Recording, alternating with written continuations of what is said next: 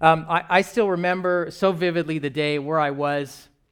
Uh, it was uh, August 8th, 2008.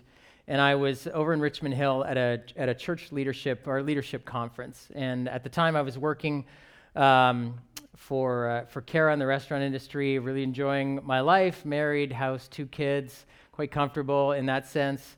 And uh, I was with the former pastor of our church there, and uh, a man named Gary Haugen was speaking. And Gary uh, is a lawyer who started an organization called International Justice Mission. And Gary had been um, part of the legal team that was prosecuting war criminals uh, at The Hague for several years. And after doing that for uh, quite a while, he, he just got so wrecked with what he saw and was happening and injustice in the world and perversion of justice and law that he started an organization of lawyers that basically go throughout the world and look for places where justice injustice is being perpetrated and trying to prosecute uh, basically criminals and undo some of these systemic injustices that are that are perpetuated by this and as he began to talk he said you know he said we are we are all called to get involved in, in, um, in justice. And justice is not simply or actually narrowly defined as we talk about it in the legal sense, but we're talking about uh, social, um, economic, um, spiritual justice, stuff where uh, that, that as we engage in it, what we're meant to do is fight injustice. And he said, let me just clarify what injustice isn't. Injustice isn't the person uh, in the 10 items or less aisle in front of you with 15 as you're counting okay? I'm the only crazy that does that. Injustice isn't, uh, you know, the, the, the lane that ended a long time ago and people are driving up right to the end. They know the lane's ending, but they're driving up right to the end and cutting in, right? Some of you are like, what? it, it, injustice isn't diseases that we don't have the cure for. That's not injustice. Injustice is that there are 27 million people in the world right now who are enslaved enslaved uh, in some way, in some form. And the only reason they are enslaved is because someone more powerful and rich than them is able to do that to them, and no one else is helping them out of it. And that number is actually more than was ever the number of people enslaved during the Atlantic slave trade in Africa during the 15, 16, 17, 1800s. It's more than the number that was enslaved in Great Britain and the US in the early 20th century. We are more educated, more advanced, more aware than ever, and there are more people enslaved than ever. That's injustice. And the only reason they're enslaved is because someone's more powerful, more rich than them is able to do it. And someone who is more powerful and rich than that person isn't doing anything to stop it. That's injustice. Injustice is the fact, as Richard Stearns says, Richard Stearns is, the president of World Vision in the US, and he described it like this. He said, Imagine if you opened the newspaper today and you heard about a, a plane full of 200 children that crashed. And it would be all over the news. It would probably make world news. And he said a few moments later on the radio, you heard another plane crashed. 200 more children in that plane crashed and dead. And another and another and another until you, there was 100 jetliners that crashed in a day. The world will be in a state of panic. And he said, and yet 20,000 children die every day. And they die of preventable diseases and hunger things that we have had the cure for. We're raising millions of dollars for things we don't have the cure for, and 20,000 people are dying every day, children, of things we've had the cure for for decades. That's injustice. Injustice is the fact that Oxfam kind of price tags um, extreme poverty at about $64 billion. And injustice is the fact that if every household in North America, US and Canada, gave 1%, 1% of their household income, we could wipe that out. Every household in North America, 1%. We could wipe out extreme poverty in a second, but we haven't. It's injustice. Now, I sat there listening to him. I was not motivated to do anything about it. I was so disturbed that I could not move. I literally felt, I remember the moment so acutely, I literally felt like I couldn't move out of my seat. I felt like perhaps you feel right now that this guy just dumped on me a whole bunch of stuff that I don't even have a category to deal with. I don't even know what to do with this. What do we do with the fact that a million children are sold into the sex trade every year? That's every child in the GTA. Could you imagine? Every child in the GTA.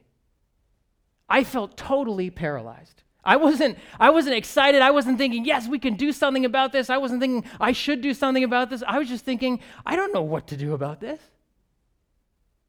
I was having a good time at this conference till this dude started speaking. I felt totally paralyzed. And I was thinking, well, what do I do about what I've just been told? And we live in a culture that is more aware than ever. And the question can be well, what, what do we do when we face something that demands so much more than what we have to give? Exponentially more than what we have to give. And maybe you've had this experience before. What, what do I do when I face a mountain of need that is so much bigger than the means that I have to meet it? Now, some of us, okay, we kind of deal with it in two ways.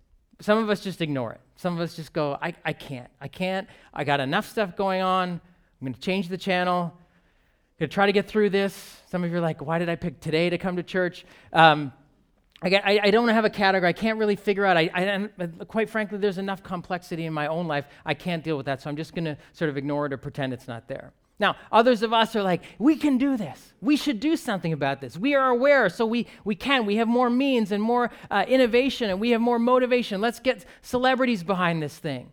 We've done that. You know, let's write songs. And it's that group of people that's preaching to the other group of people saying, come on, don't ignore this. We can do it.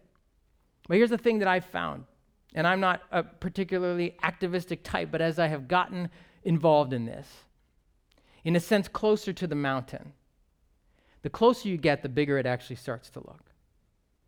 It's one thing to watch something on TV. It's another thing to go closer to it. And the closer you get and try to summit this thing, the more as you climb, you think, I don't even know where the top of this is. The, the mountain of this is blocking the sun now completely, and it's cold, and this thing is massive, and I don't even know where the sides of it or the top of it are. The closer we get to it, the more complex we find it really is and our activism and our altruism and our positivity begins to go away, quite frankly, appropriately. It's kind of put to shame by the size of the mountain of injustices that seem to be piling up in the world around us. And I've talked to you about this before, but that the problems we deal with are actually more complex than we first admit. We, we talk about poverty separate from slavery, but poverty drives slavery. One of the things I mentioned this the other day was sort of news to me was that part of the reason that young girls are sold in the slave trade is because there have been nations for generations that have just killed female children. So now you have all these men, some of whom are becoming princes and wealthy people, and saying, Well, I need a wife, and there aren't any in my own country, so I'm just going to buy one. And often they're under the age of 12. How do you deal with that? The systemic valuing of men over women for centuries. And now we're seeing the fall it. We can't fix that overnight. And we went to Guinea last year, and, I think all of the teams have had this experience that the closer you get, the more systemic you see that the issues are. That AIDS is perpetuated not because of a lack of education or latex. That's not the problem. People actually know, and that some women know what they're doing because it's the only weapon they have to get back at the world that infected them before they had the choice to choose. That's a psychological broken heart. You don't fix that by education. It's a culture that essentially views women as there for the pleasure of men. But then, wait, we have an entire porn industry built on that in North America, and that's the same belief system. How do we change that? What do you do? And I'm trying to put this question to you, but it's the same question I wrestle with, maybe just trying to burden you with the same things that burden me. What do you do when you face a need that demands so much more, exponentially more, than the means that you have, even the mental capacity to deal with it. Well, as we do every week when we gather together in God's house, and this is God's house, is we turn to God's word, oftentimes desperate and disturbed and needing wisdom, comfort, guidance, direction. And what I have found over time, year after year after year, day after day in my life, that God's word never disappoints. Not because it's a rule book. I don't I can't just look at the concordance and go, injustice, do this, push this button, turn this dial, try this a little bit more. It's not a rule book. It's a, it's a story of my life and yours and the world. And it includes injustice. In a sense that it describes the human condition, though it was written thousands of years ago by 40 different authors, four, three different languages off of several different continents. It has a continuous story that rolls into my present life. And when I read it, I say, yes, the world in a sense hasn't changed. It's not gotten much better, it's not gotten worse, it's the same. It's still dealing with injustice. Not only that, it tells us the story of God, and not God who sits up on his throne and says, Do this, do that, try this. He doesn't dole out advice, nor does he wag his finger at us and say, You screwed up the world I gave you. Instead, it tells us the story of Jesus, who was God, come into the world. And he didn't come into the world the way any of you or I would have come in. We would have said, Hey, if I'm coming into this world and I'm God, I've come far enough, I'm going to take the highest seat here. Like me being a king is as far low as I can stoop, because that's pretty low. No, he came in as a poor man blue collar, working hard, in a marginalized society, in a kind of something that was on the outskirts of the center of Jewish life. He took on a poor man's life and came into this world. And he dealt with this question. And in fact, the passage we're going to look at this morning is, is a passage that I believe that eh, from my own soul just began to speak into this question, this troubling question what do you do when you face a need that demands so much more than the means you have to meet it? Would you turn in your Bibles with me? It's on the screen as well if you want to look it up on your iPhone or whatever. If you don't have the YouVersion app, you should get it. It's great. Uh, Luke chapter 9, uh, verses 10 to 14. When the apostles returned, they had been out teaching and healing and doing all this amazing stuff. Jesus had sent them out. They'd been away from him for a while, and they come back. When the apostles returned, they reported to Jesus what they had done. Then he took them with him, and they withdrew by themselves to a town called Bethsaida. They're hoping to get a bit of a break, a breather from ministry. But the crowds learned about it and followed him. What did Jesus do? He welcomed them. And he spoke to them about the kingdom of God, and he healed those who needed healing. Late in the afternoon, the twelve came to him, that's his disciples, came to him and said, Send the crowd away so they can go to the surrounding villages and countryside and find food and lodging because we are in a remote place here. He replied, You give them something to eat. They answered, We have only five loaves of bread and two fish, unless we go and buy food for all this crowd. About 5,000 men were there, which means there are probably about 8,000 women and children all in. Send them away. They were there all day in the hot sun. The disciples had already been out doing all this stuff. They could sense a need was coming. These people need to eat. There's 8,000 people here. We've been here all day.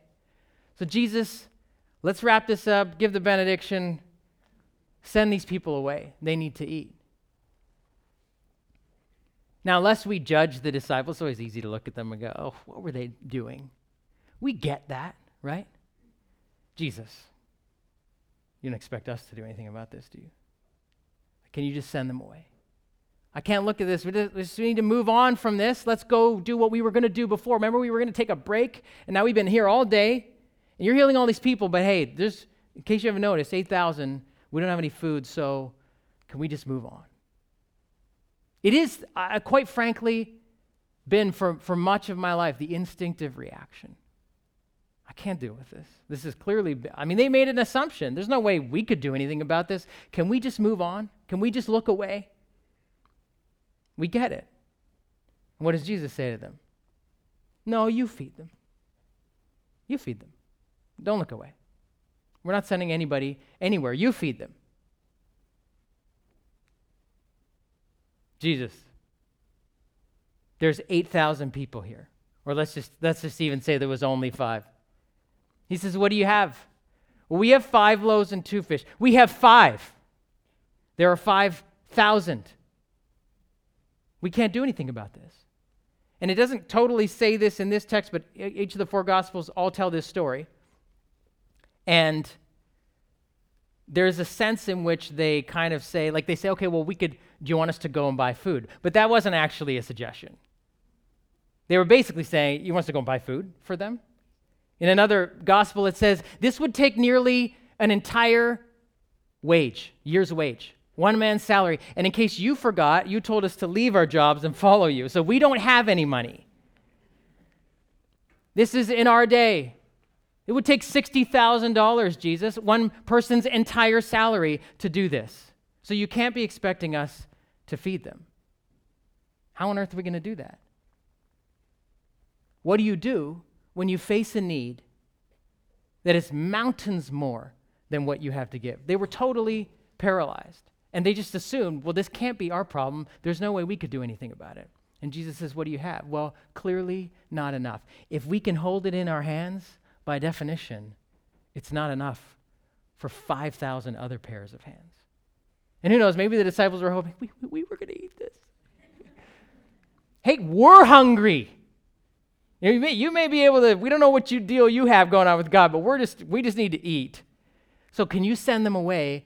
Because we can't do anything about this. So they kind of say, this can't be. What does he say? But he said to his disciples, there was 5,000 of them, sit, sit down in groups, of, have them sit down in groups of 50 each. The disciples did so, and everybody sat down. Taking the five loaves and the two fish, and looking up to heaven, he gave thanks and broke them. Then he gave to the disciples to set before the people. They all ate and were satisfied, and the disciples picked up 12 baskets full of broken pieces that were left over. Jesus says, Just give me what you have. He gives thanks, he breaks it, they start to pass it out. And they keep passing out, and they keep passing out, they keep passing out. Now, the money they said would take to just give everyone even a little, they clearly had way more. It says everybody ate and had their fill, and there were leftovers. Now, some of us are like, yes, see? We can't do it, but Jesus can. Let's go do this, and we'll pray, and He'll do His miracle stuff, and it'll happen. Others of us are like, yeah, I don't see how this would happen.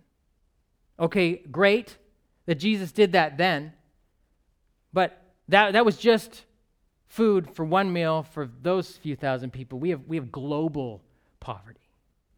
We have mountains of need that are so much more. How would this happen? And maybe you'd say, well, I haven't seen that happen, or I'm trying, but it hasn't happened obviously fully yet in the world. So, what do we do with this? How is this a response to the question what do we do when we face a need that demands so much more than what we have to give?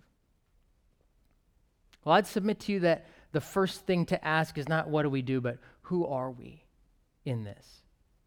It's actually whenever Jesus told stories, the people listening always knew they were somewhere in there, right? There was always crowds of people, and they were always trying to find out who, who, who's he telling this story about? Who am I in the story?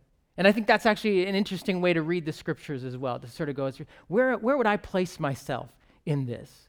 Well, well, let's just get one thing out of the way. We're not Jesus. we are not miracle workers.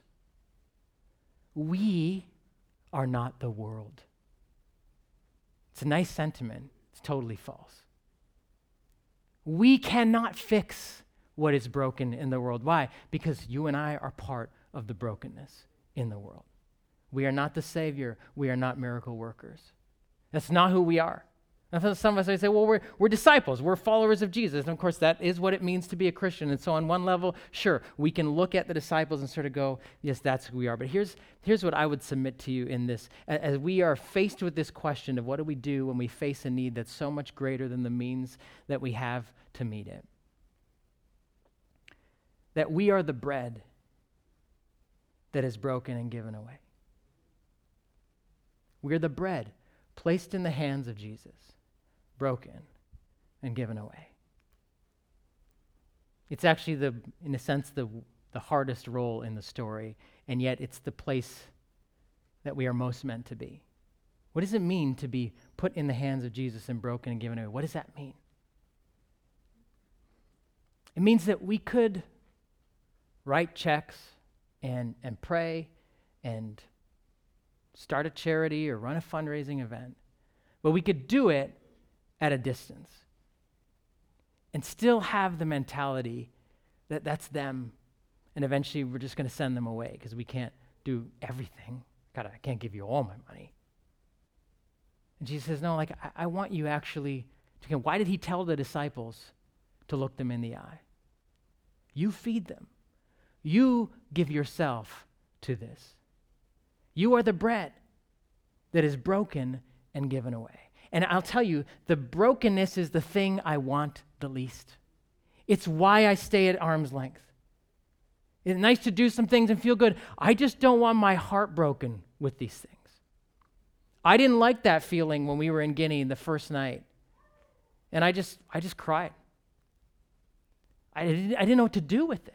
I didn't like that feeling of sitting there in that chair in August 8, 2008. It was brokenness that was coming in. It was a weight that I want it off me. I don't want that. I don't want to feel like my nice, comfortable life is disturbed by these things. It's the brokenness that we avoid. Having our hearts wrecked by something that we can't fix. Especially in North America, we, we have a everything is possible mentality. It's the breaking we don't want. And yet Jesus says, that's exactly what I'm asking of you to have your heart broken with the things that break the heart of God. That is how we fight injustice. It is the first step to have our hearts broken with the things that break the heart of God and to be given away. To have ourselves, in a sense, given to the others, the ones we want to keep at arm's length. The reason we don't want to be broken is because it means change, right? It, it means that I'm going to have to think about my money in a different way if I really start to think about the way the economics work in the world. It, it means I'm going to have to think about my time a different way. It's gonna, it means I'm going to have to think about who my family is in a different way. Well, just how wide do the arms of Christ extend in the body? around the whole world. Just how far? It means I have to change my little system of who's most important. Has to change, as one person said, the view that I have of myself, which ultimately is true, that the whole world is a play in which I am the lead actor, and every, everybody else is supporting actors and actresses and props in the world and story about me. That's what has to change when I get broken. It's a mentality that I have. It's the thing that I want the least, and yet the thing that Jesus is saying before you go off and get active about this, understand I want you to be broken and given away. What does this look like? What does it mean to be broken? It means that we get close enough to others to feel what they feel. That the tears that they cry, in a sense, we do too. The burdens that they bear, we say, Yes, I'm going to take those onto my life too. I'm going to care about the things that you care about. I'm going to see the world the way that you see it. We are close enough in a sense, to be broken with the things that are breaking others in the world. That's what it means to be given away. In his book, Generous Justice, Timothy Keller describes justice as a fabric that God is weaving together. And he, and he unpacks the idea of some of you may be familiar with the word shalom. It's from the, it's from the Hebrew Old, Old Testament. And the Hebrew word shalom in the, in the English translation is translated peace, but it's actually kind of a weak translation. The word peace for us sometimes just means sort of a peaceful state of mind or the absence of war. But the idea of peace in the Old Testament, shalom, was actually what Eden was like, paradise. It was where everything worked together in harmony, it was in perfect unity, where human beings were made to be in relationship with God and in relationship with each other, enjoying their work and stewarding and caring for each other and the world. It was shalom.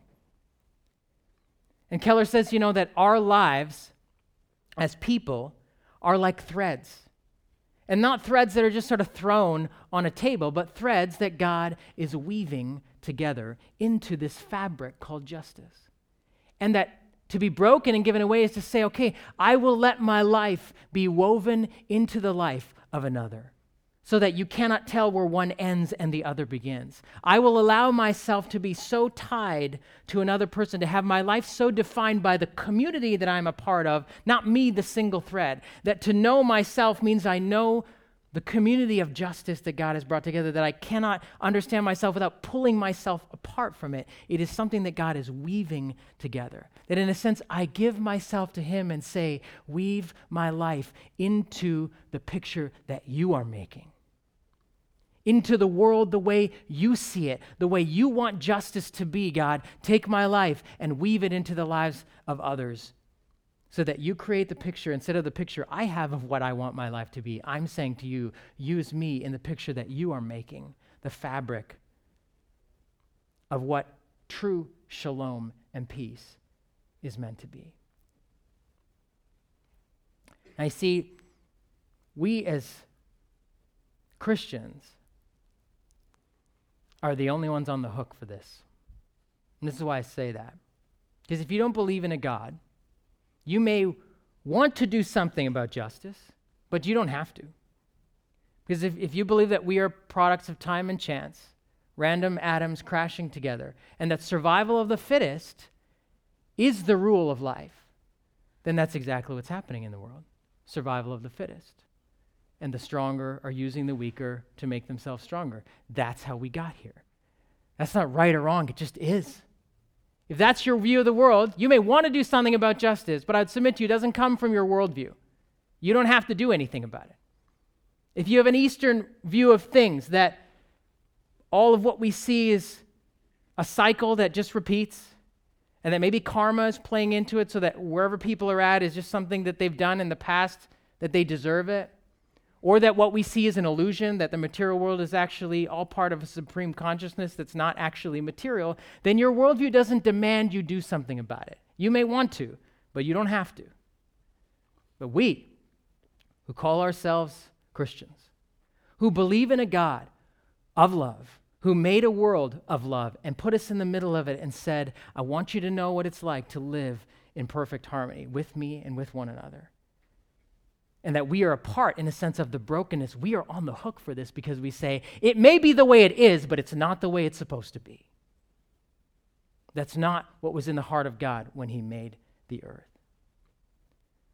And so to be broken and given away is to say, Yes, Lord, use my life to be part of the mending, to bring the world back to the way that you designed it to be.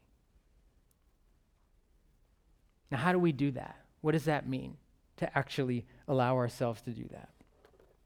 Well, I have a couple suggestions for you as you think about this to be broken and given away.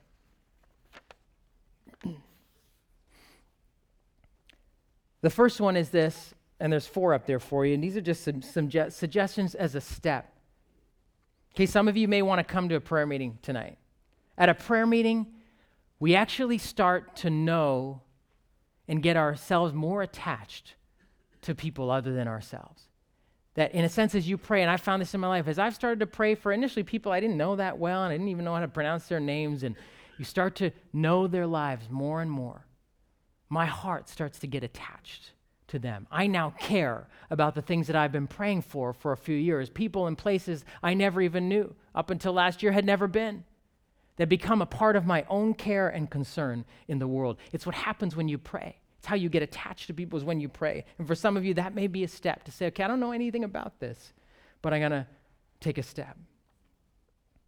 Some of you want to sign up, may want to sign up to be on an email list that comes out for our international workers, either in Central Asia or in Guinea, or to pray for the team that's going. I know they would love to have you sign up for that. You can do that today during the market. Jan will be out there at a table. This is the first table that we have that's got all the stuff from um, Central Asia on it. You can sign up for that. You may want to consider going on a team in the future. I'll tell you that I don't think any of us have done all the interviews for the team that's gone. Of course, was part of the team that went. None of us, in a sense, were felt like really capable, like we knew what we were going to do, and we this was going to be easy for us. And it's varying degrees for different people. But that may be your step to say, you know what, I just need to get there. I just need to see this with my own eyes. That's actually very valid way, reason to go. We, sometimes we think, well, why would we go? It's so much cost. Isn't it better to give the money? Why? Well, because we're not just trying to give money, we're trying to give ourselves. We want our hearts to be broken with the things that break the heart of God. So for some of you, that means I just got to go and see it. Some of you may want to give a substantial amount to this. Now, this sounds typical, but let, let me say this. I don't get a cut of what gets given to Guinea, okay? Why do I say a substantial amount? Why? Because $20 won't change your life. It won't. You can give and forget about it the next day. Here's what I've seen in my own life when I give a substantial amount of money, when I cancel something I was going to do and give that money away, when I make a commitment to have to give money that's going to make me commit to have to change certain parts of my lifestyle, I've now been broken a bit. And my heart, is what the Bible tells us that our heart is where our money is, where our treasure is. My heart goes after where I send my money. That's true, right? It's true about everything. Anything that you're interested in, anything that you substantially invest in, your heart is interested in. If you have stocks, you know this. You watch that ticker. Why? Because you have invested in it. Your heart is after it. And so you may need to say, I've never really given a substantial amount of money away ever. That may be the step to say, How does my heart get? I want my heart to go with this thing because I'm not just going to give, I'm going to give myself because I want to be broken and given away. You know how we can have the courage to do this? Because Jesus did it first. See, this, this story, you flip over a few pages in your Bible, and you'll find a little while later, Jesus is sitting in a room with his disciples, and it's just them now. And he takes bread, and he gives thanks, and he breaks it. And what does he say? This is my body, given for you. Jesus didn't give lip service to this. His death on the cross, the, the Eucharist, the elements of communion that we take are a symbol of Him saying, I am giving myself away. He is asking you and I to do something that He has done first, and in a sense that we have received from Him we who were actually impoverished, and this is the, the great lie that we believe that somehow there are poor people and rich people, and I know there's a reality of economics, but ultimately, at the end of the day, the scriptures tell us that we are impoverished in spirit, that we are broken, that we are enslaved to sin and shame and guilt and things that we could have never freed ourselves from, that the mountain of injustice and sin was, in a sense, burying us. And Jesus gave himself, was broken, so that we would be rescued. That is our identity now. And so he says, Come, I want you to do the same thing that I have done for you. You're not going to free anybody from sin, but you live out of the freedom that I have given you, and you realize, wait, my life is not my own. God, weave me into the picture that you are making of shalom, of peace. Now, the great fear in this, if you take any of those steps that I suggested, or any step towards this, the great fear is what if there isn't enough left for me? Right? That's the fear. And maybe that's what the disciples were thinking is like, well, we were going to eat this. Some of you may think, well, financially, I don't have that much margin. What if, what if I sacrifice and, and, and it doesn't get like, and, I, and I, I'm at a loss? What if I give myself to this and I find that I have none left? I don't have a lot of time in my life. I'm full already. I, that's true about all of us, right? None of us have loads and loads of spare time just sitting around. The fear is, what if there isn't enough left for me? Here's what I know. And I've seen this just in the small steps that God has led me to take and my family over the years. There were 12 baskets full left over at the end. There was more than what they started with, more than they could ever imagined. And that's what I found is if you give, if you let yourself be broken and given away, you will find that there is more than you even started with. That's just the way Jesus works. I have found that I have actually had way more capacity to give than I ever thought I would. I've been actually to give way more than I ever thought I would of my time, of myself, my money. Never what I thought at the beginning because it seemed like so small when I was hanging on to it. And I thought, this is all I have left. And every time that I've risked, I find in the end, some way, some form, how did I have more? How is there more to go around? How is my capacity to give actually grown? This is that is the miracle. It is a miracle of money. It is a miracle of time. It is a miracle of emotional capacity in your own life. Some of you may think, I don't have the emotional capacity to care for these people. I don't have enough time getting through my own life. You ha- will have more. I'm telling you, your heart can get bigger. It can. And what you will find is that you will be able to receive more. This is the ultimate principle. You will be able to receive more than you ever would have gotten if you had held it for yourself. That's why we hang on for ourselves, right? Because it's for me. I can't let go of this. What you will find is you will get way more than you ever would have received, in a sense, had you held on to it. You know, the, this market that we're going to engage in in a few minutes, it's my favorite day of the year, one of them. We have lots, lots of favorite days. I love Sunday, it's my favorite day. But what, what, why is it so exciting? Because we are scheming and giving for somebody else. Who gets to keep what we spend in this room? None, none of us. And they are people that a few years ago we didn't know about, a corner of the world we didn't care about. And now we cry for them and we pray for them and we try to give as much as we can for them. That's why we're doing this, is because there is a joy. I feel like as a church, and I myself would be so impoverished if I had not gotten into this partnership with all of you and them. We would be less of ourselves, wouldn't we? We'd be less of who we are as the body if we had not given ourselves to it.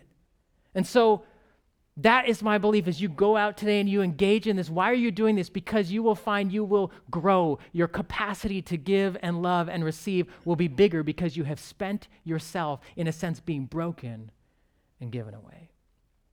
To invite the worship team to come up and lead us in a response, but I would like to just pray for us that we be able to follow Jesus in this incredibly difficult but such so rewarding calling.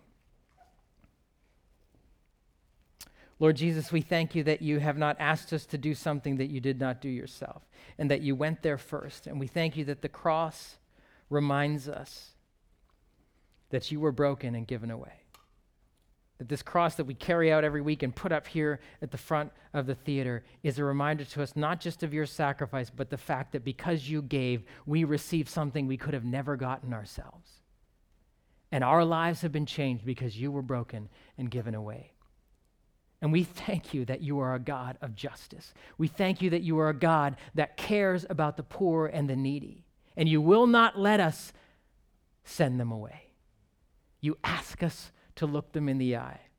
Say, I want you to come close, close enough to feel their pain, close enough to cry their tears, close enough to take their burdens onto yourselves. And so I pray, God, as each of us take a step forward and as we do that, do that as a church, that we would grow, that our hearts would get bigger, our capacity to give and receive would be bigger.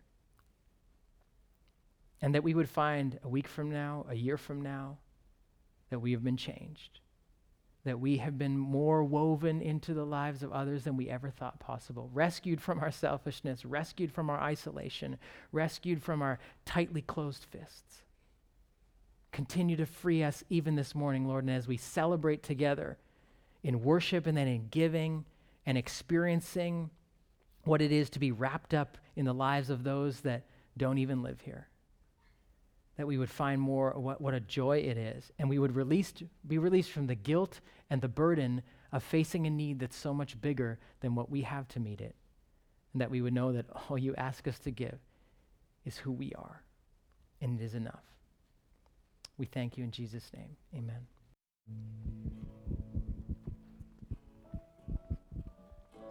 Just going to give you my uh, benediction and then I'll ask uh, Melissa to come up and just tell us what's going to happen over the next hour.